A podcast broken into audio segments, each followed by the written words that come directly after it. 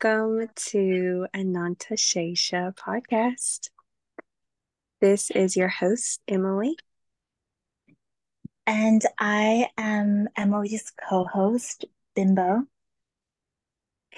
And we are here to discuss some Vedic conjecture.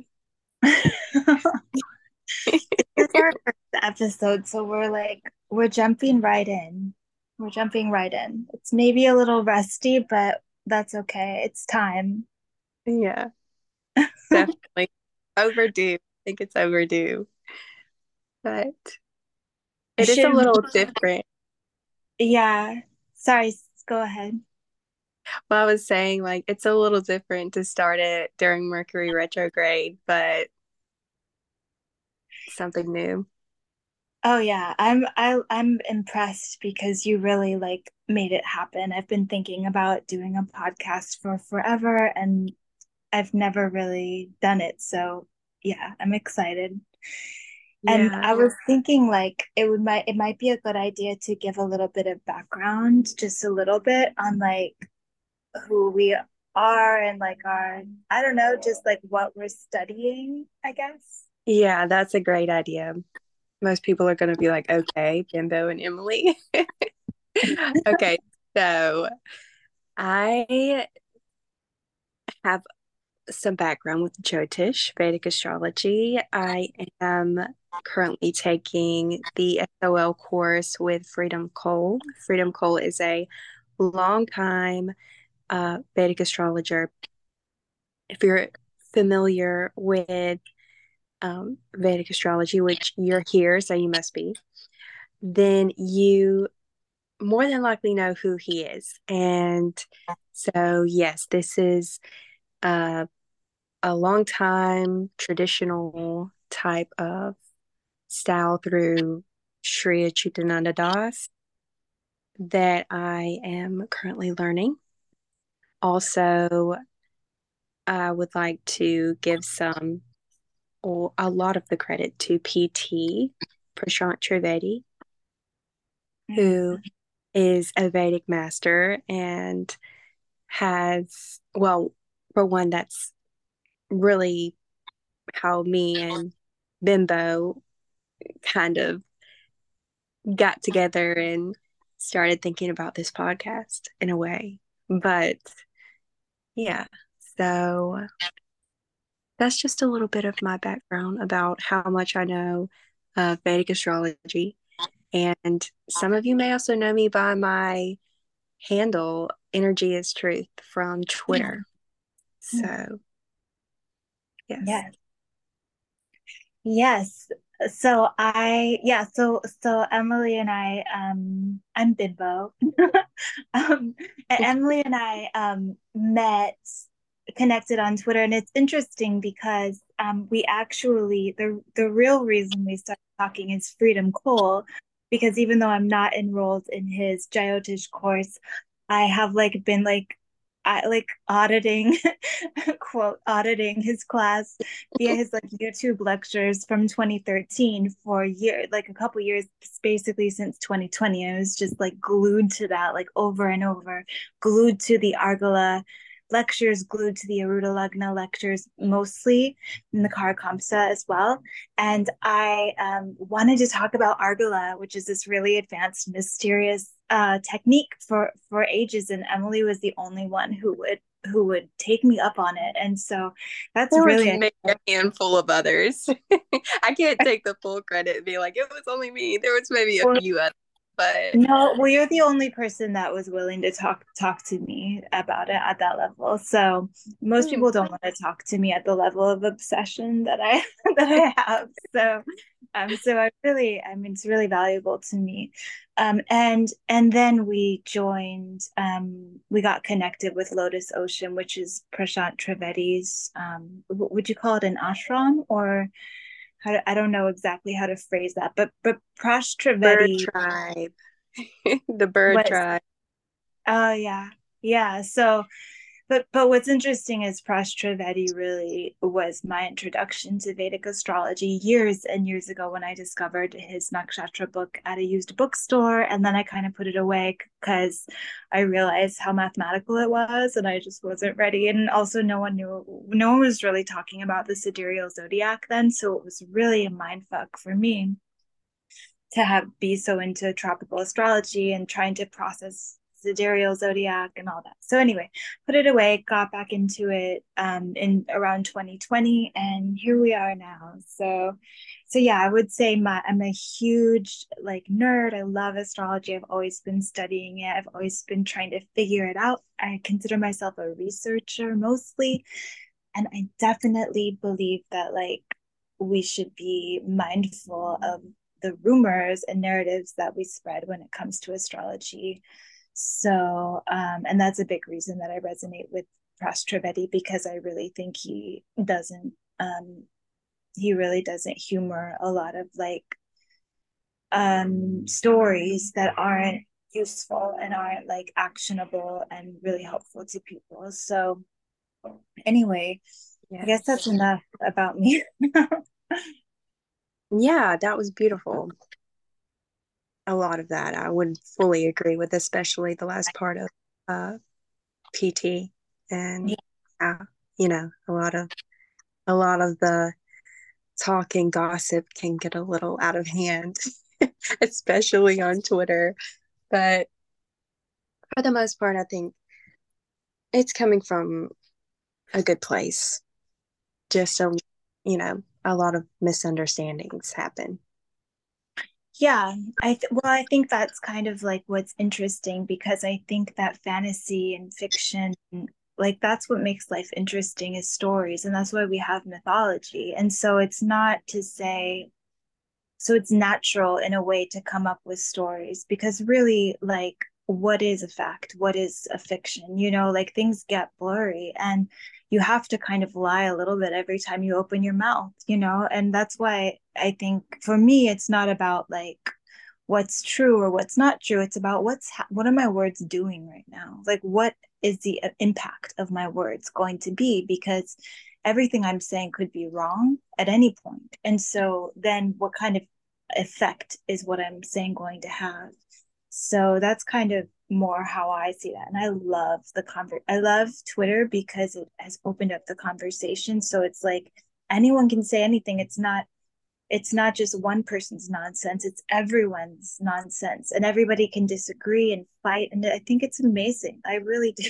I love it. Yeah, yeah I, fully agree with that. I think the the age that we're in now, the internet age where we have the capability to know this knowledge and have this knowledge right at our fingertips and to be able to discuss it with everyone around the world. It's something that was something that Freedom was actually talking about um, not mm-hmm. so long ago.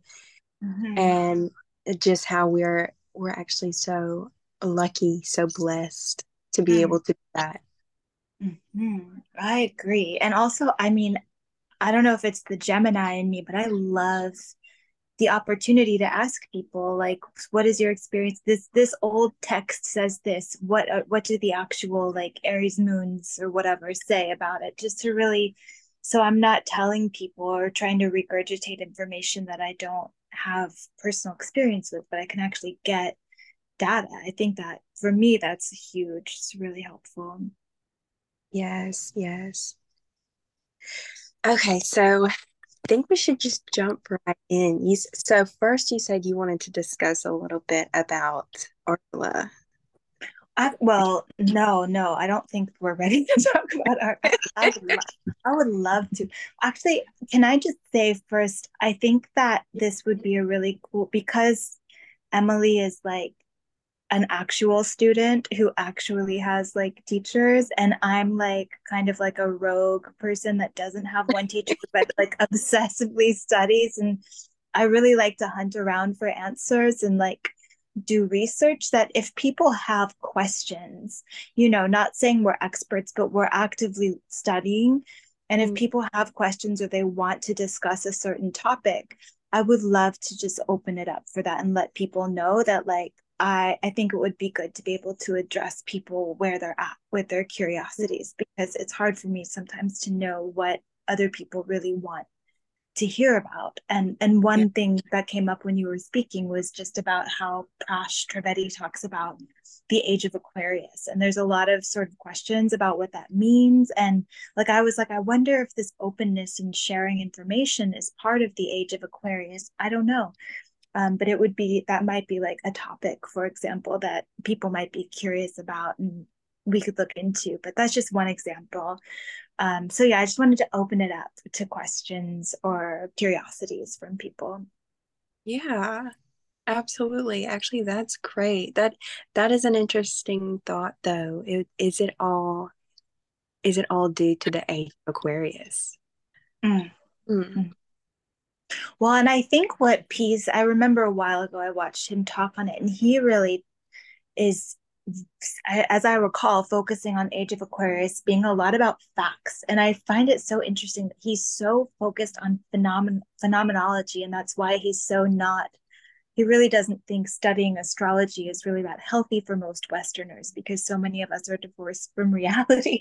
and yeah. um, Yes. yeah but i think i think that's an interesting it would just be really interesting to like revisit his perspective and try to sort of see how that because this age of communication can go both ways. It can help us get oriented in in a social reality in a way which i do think is very age of aquarius or very it has that 11th house um wisdom to it. Is like how like really getting to know where other people are at. Um but then there's also a lot of um much more ability to spread misinformation. And mm-hmm.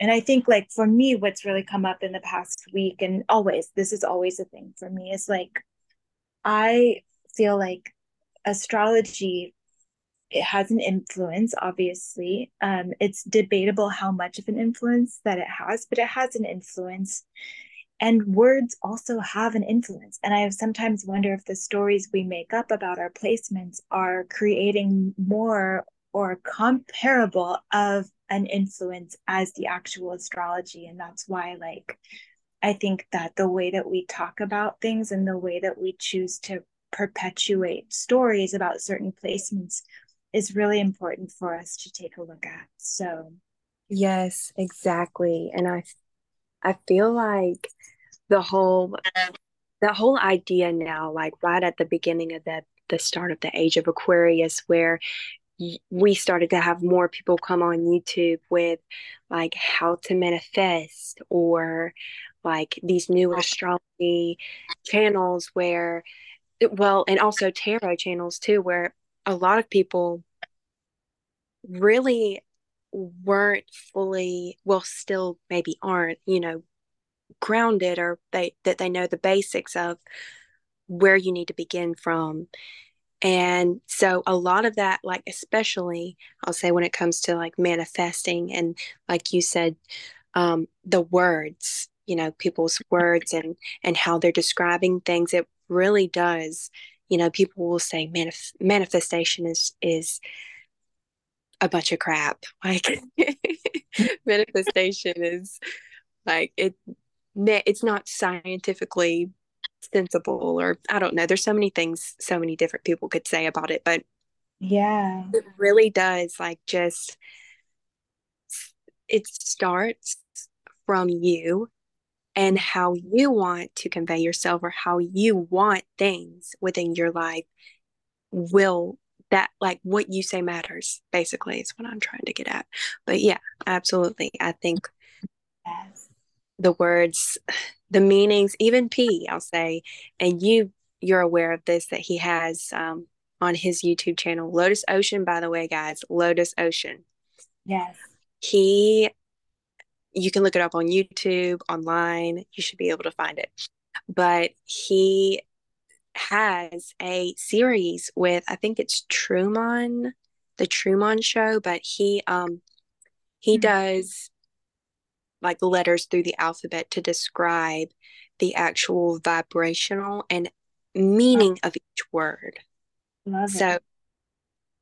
that's something that I think a lot of people should check out to see yeah, P, talk about the the different frequencies of each letters and yeah. I yes, that sounds like such a good um a good place to be listening to P talk about vibrations. It really doesn't get much better, honestly. Yeah.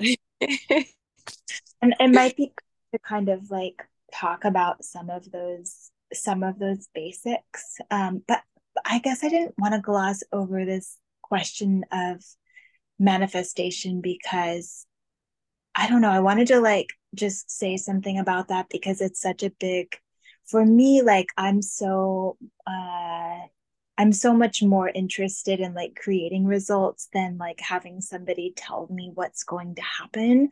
And so I always feel like our desires really matter. So when somebody wants a reading or when they're like, oh no, I'm going to go through a certain dasha and I'm so scared, I feel like it's really important to orient a person through their desires. Or what do you want? Don't wait and see what your astrology says because as we know there's the tropical zodiac there's the sidereal zodiac there's various ayanamsas within the sidereal zodiac there's kp astrology. You could find someone to tell you exactly what you want to hear. So there's no use in getting worked up that you can't have what you want. That is so like not the point of astrology to me. Mm-hmm point of astrology is what do you want?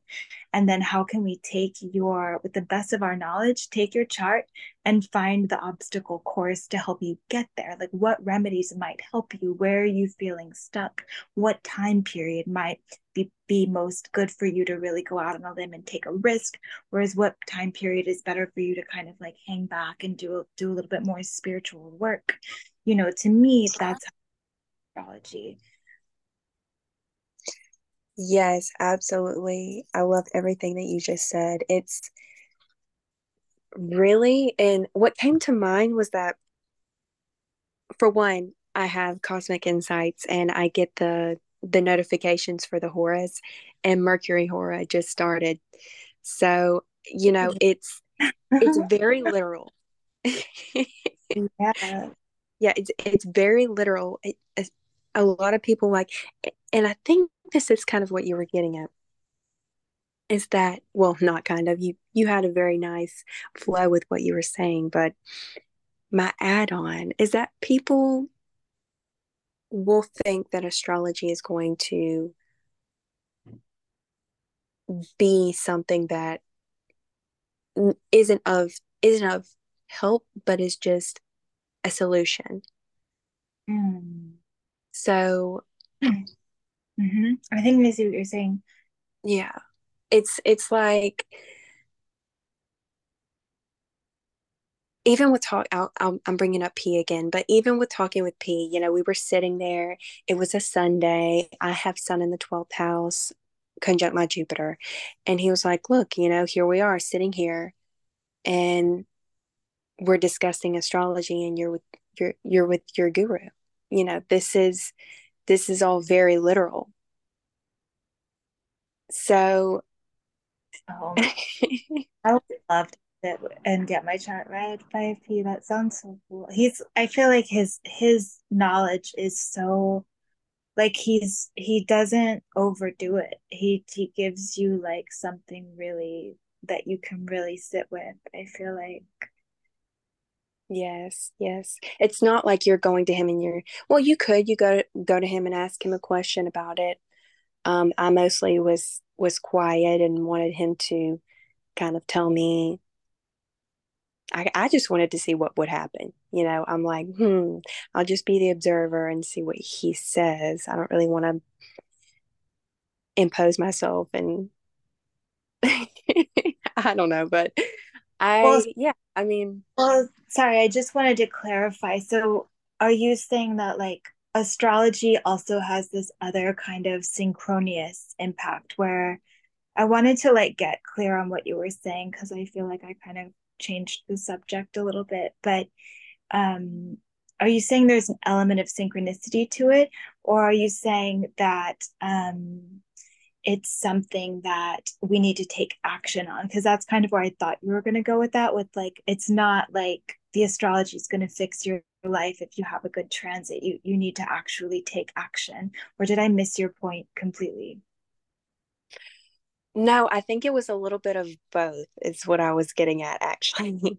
Yeah. a little bit of synchronicity and a little bit of action, too. Because there are things in which, okay, if I happen to have been somewhere else and I don't know, a political event or a political ceremony event or you know I, there's many things that in that in particular i'm talking about my son and jupiter in the 12th house. There's many things that that could have brought about but there are things which if you take act- action towards those things in which you feel are going to be the best right. actions for you Okay, that is such an important point because that's what, yes, it's like this transit could show up in a hundred different ways. So I feel that the job of any kind of, honestly, of anyone, not just an astrologer, but the job of like a friend or a neighbor or anyone is to help us help the world get on the highest quote like highest timeline you know to get mm. into a mental state and a spiritual state where we're going to be making the decisions that give us the highest possible result from the transit based on what we want. Yes. Yeah. And maybe is that would you say that's the point of the meditation and that's the point of mantra and meditation and the spiritual practice and sitting in nature and all those basics? Yes absolutely when this is my opinion on meditation and centration, centering yourself with your speech, with the words that are coming out of your mouth, coming out of the center of your mouth, gives you a straightforward direction with your words. What you're saying is, I want, for example, discipline, or I want to be in control of my body. These things actually align you in the best or the, the greatest direction that you could have through your yeah. action. Yes. Yes. And I think on it, this is bringing up also something that I think is a kind of a glossed over distinction between Jyotish and a lot of other spiritual traditions and it's just because it is a spiritual tradition there's a tradition to it. It's it's got lineages elders gurus. It's like this practice of doing mantra before you do a reading. I'm sure mm-hmm. independent practitioners have their own versions of this but i know for me like when somebody wants i don't like do a lot of consultations, but occasionally someone wants me to do a reading and I'll do like a sliding scale thing, donation based um, consultation. And because I don't have a guru or anybody telling me what to do, it's easy to just kind of jump in and not really take the time to make sure I'm in the best place to do that. And I think that is such a important part of like the Vedic tradition because there is that understanding that like this could go in a lot of different directions and it's sort of up to me as the practitioner to make sure that I'm putting this in the best direction possible um, so I just really love that. And I think that's really valuable. And I think that's probably a lot of the issue with, you know, the downside of something like Twitter or like YouTube or a lot of the like pop astrology. The upside is it's magnetizing people, it's getting people interested. We need that, you know, we need to be fun, we need to be interesting. But at the same time, like having that centering i guess is is a way to say that is really crucial to frankly producing good karma for yourself and everybody around you. Yes, 100%. By the way, I will link in the podcast description your Patreon and any other links that people can reach you through. Yeah. so, so, my Twitter handle is Starlite Bimbo. Um, and you know, I my Patreon is not really like a very happening thing, but if if anybody is like a big nerd and you like audio, you like to listen, go for it. You know, join it, but don't. It's not something where I'm not a content a, a content creator. If you're looking for more content, Twitter's where you need to go, and it's not going to be a clean situation. but that's I think that's what makes it fun. So Yeah, that I that we need the diversity in the community. yeah, I mean, I just don't know how to be any other ways. So probably some Punarvasu thing, but um, or maybe not. Maybe it's something else actually. but I was thinking Rahu. Maybe, maybe. Yeah, it's definitely a combine. There's a combination of influences.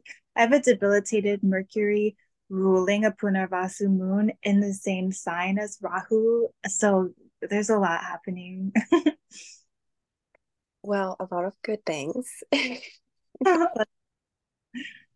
yeah, but just to get kind of back to what you were saying with the the balancing, what came to mind was that you know with with the internet age and everyone wanting to have their opinions on Twitter and all these social media accounts, it's it's so much of Rahu.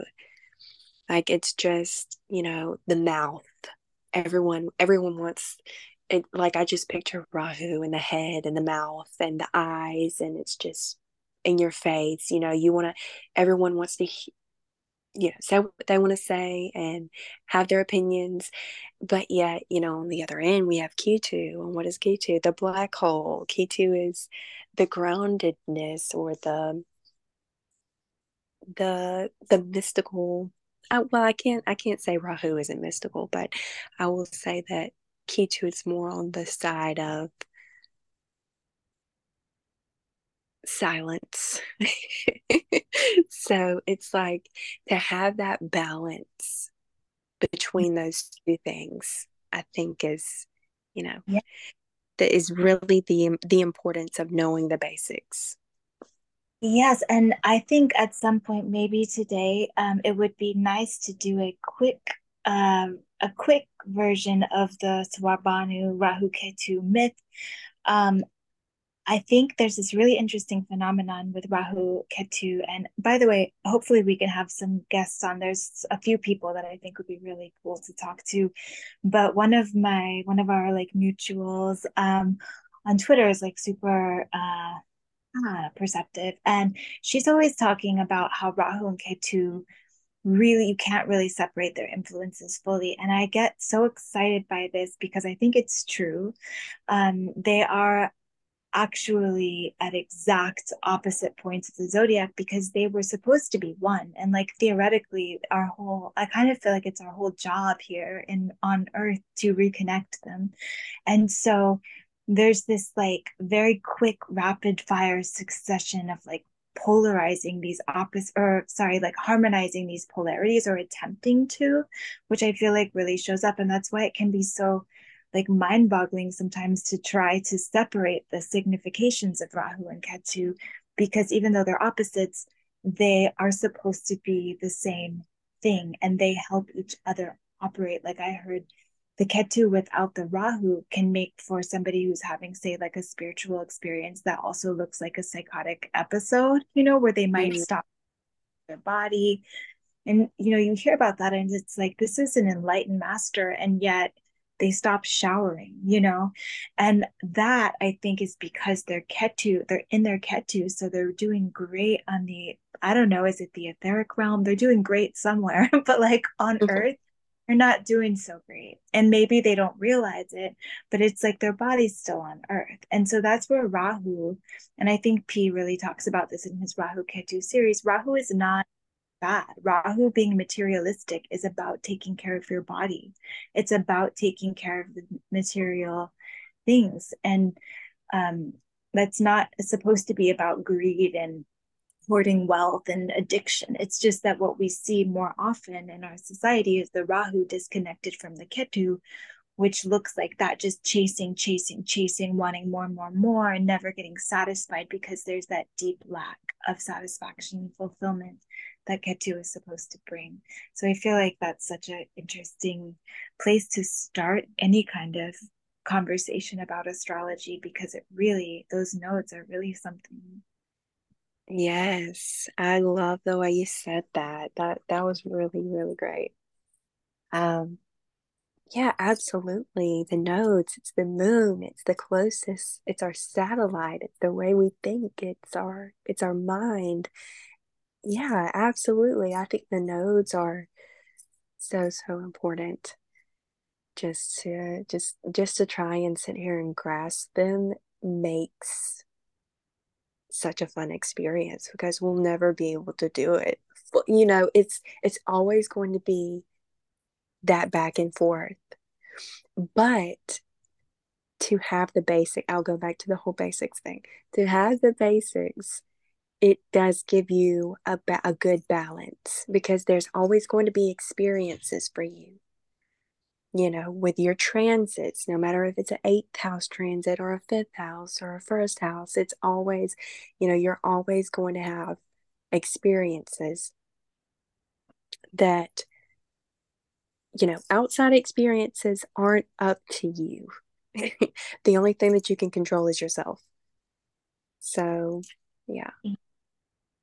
I feel so much like you're holding the Ketu and I'm holding the Rahu right now. Like I feel like oh, I'll start talking so ungrounded. And it's like, wow, just listening to your voice is so calming and grounding. That's awesome.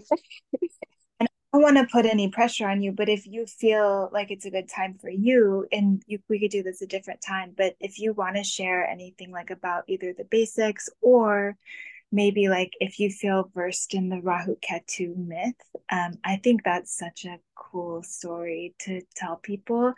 Um, but I always kind of feel like I messed it up a little bit. So I don't know if I don't know. I want to give you the floor though. well, I feel like you probably would be able to tell it better than me. I know bits and pieces, but it mostly comes from, and um, I'm apologizing first and foremost to all of our listeners here if I'm getting any of this wrong.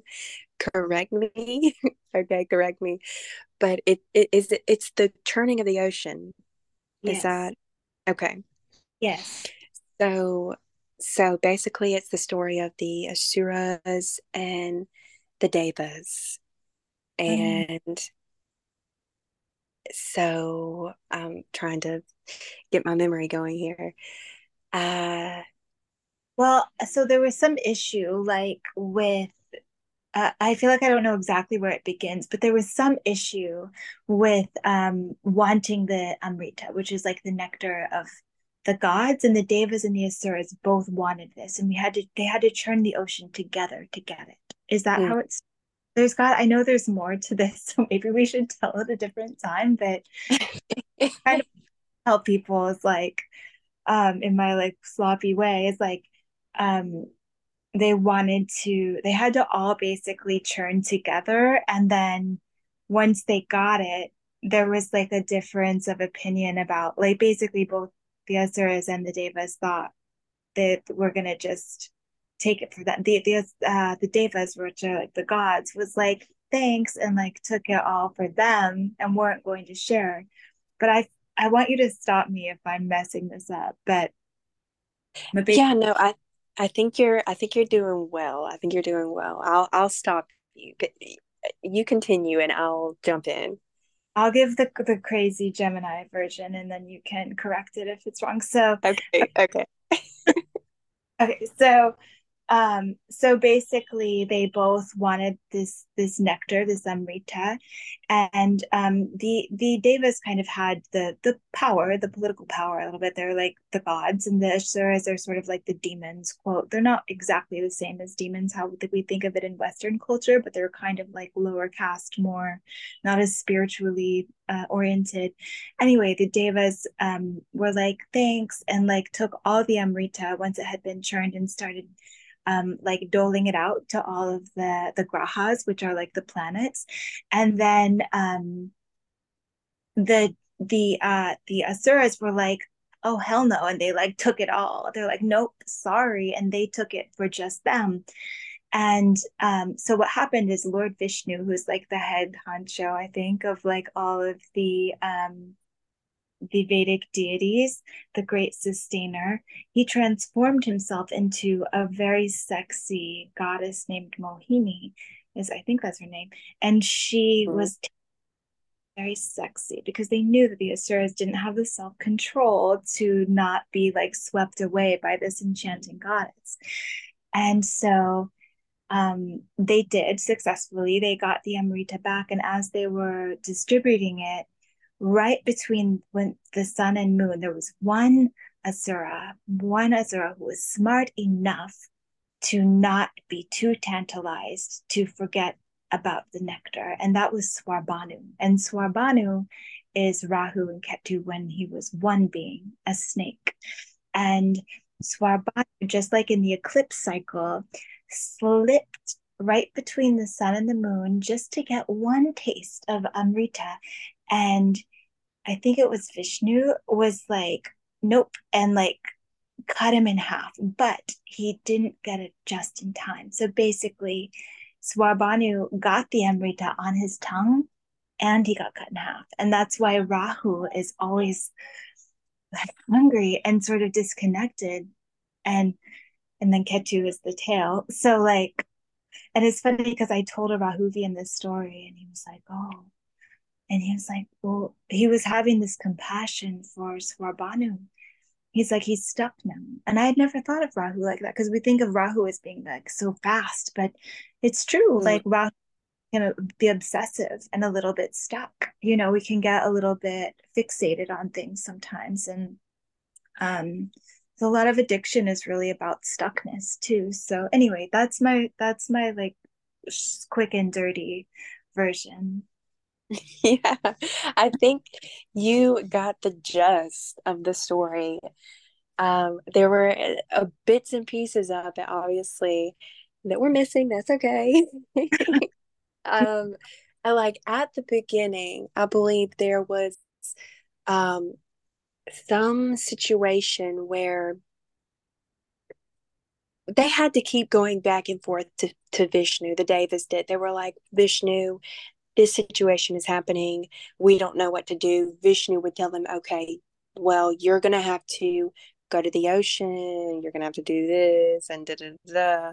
And I mean, obviously, there's there's a lot to the story here, and I'm missing pieces. You're missing pieces. It's fine, but the just is the just is that it's Svarbhanu that you know and it gave me it gave me chills when you were talking about it so that's just the energy from that in itself is just so yes. enthralling it the story has energy because I have a really hard time sitting down and reading stories sometimes, and that story got me. And every every non astrology person I've told that story to gets like they're like, really into the story, even though I'm clearly telling it wrong.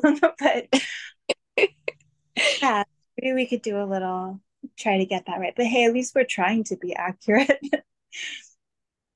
yeah, I mean, you did a great job, honestly. You did. We are all works in progress constantly, constantly. truth. So much truth.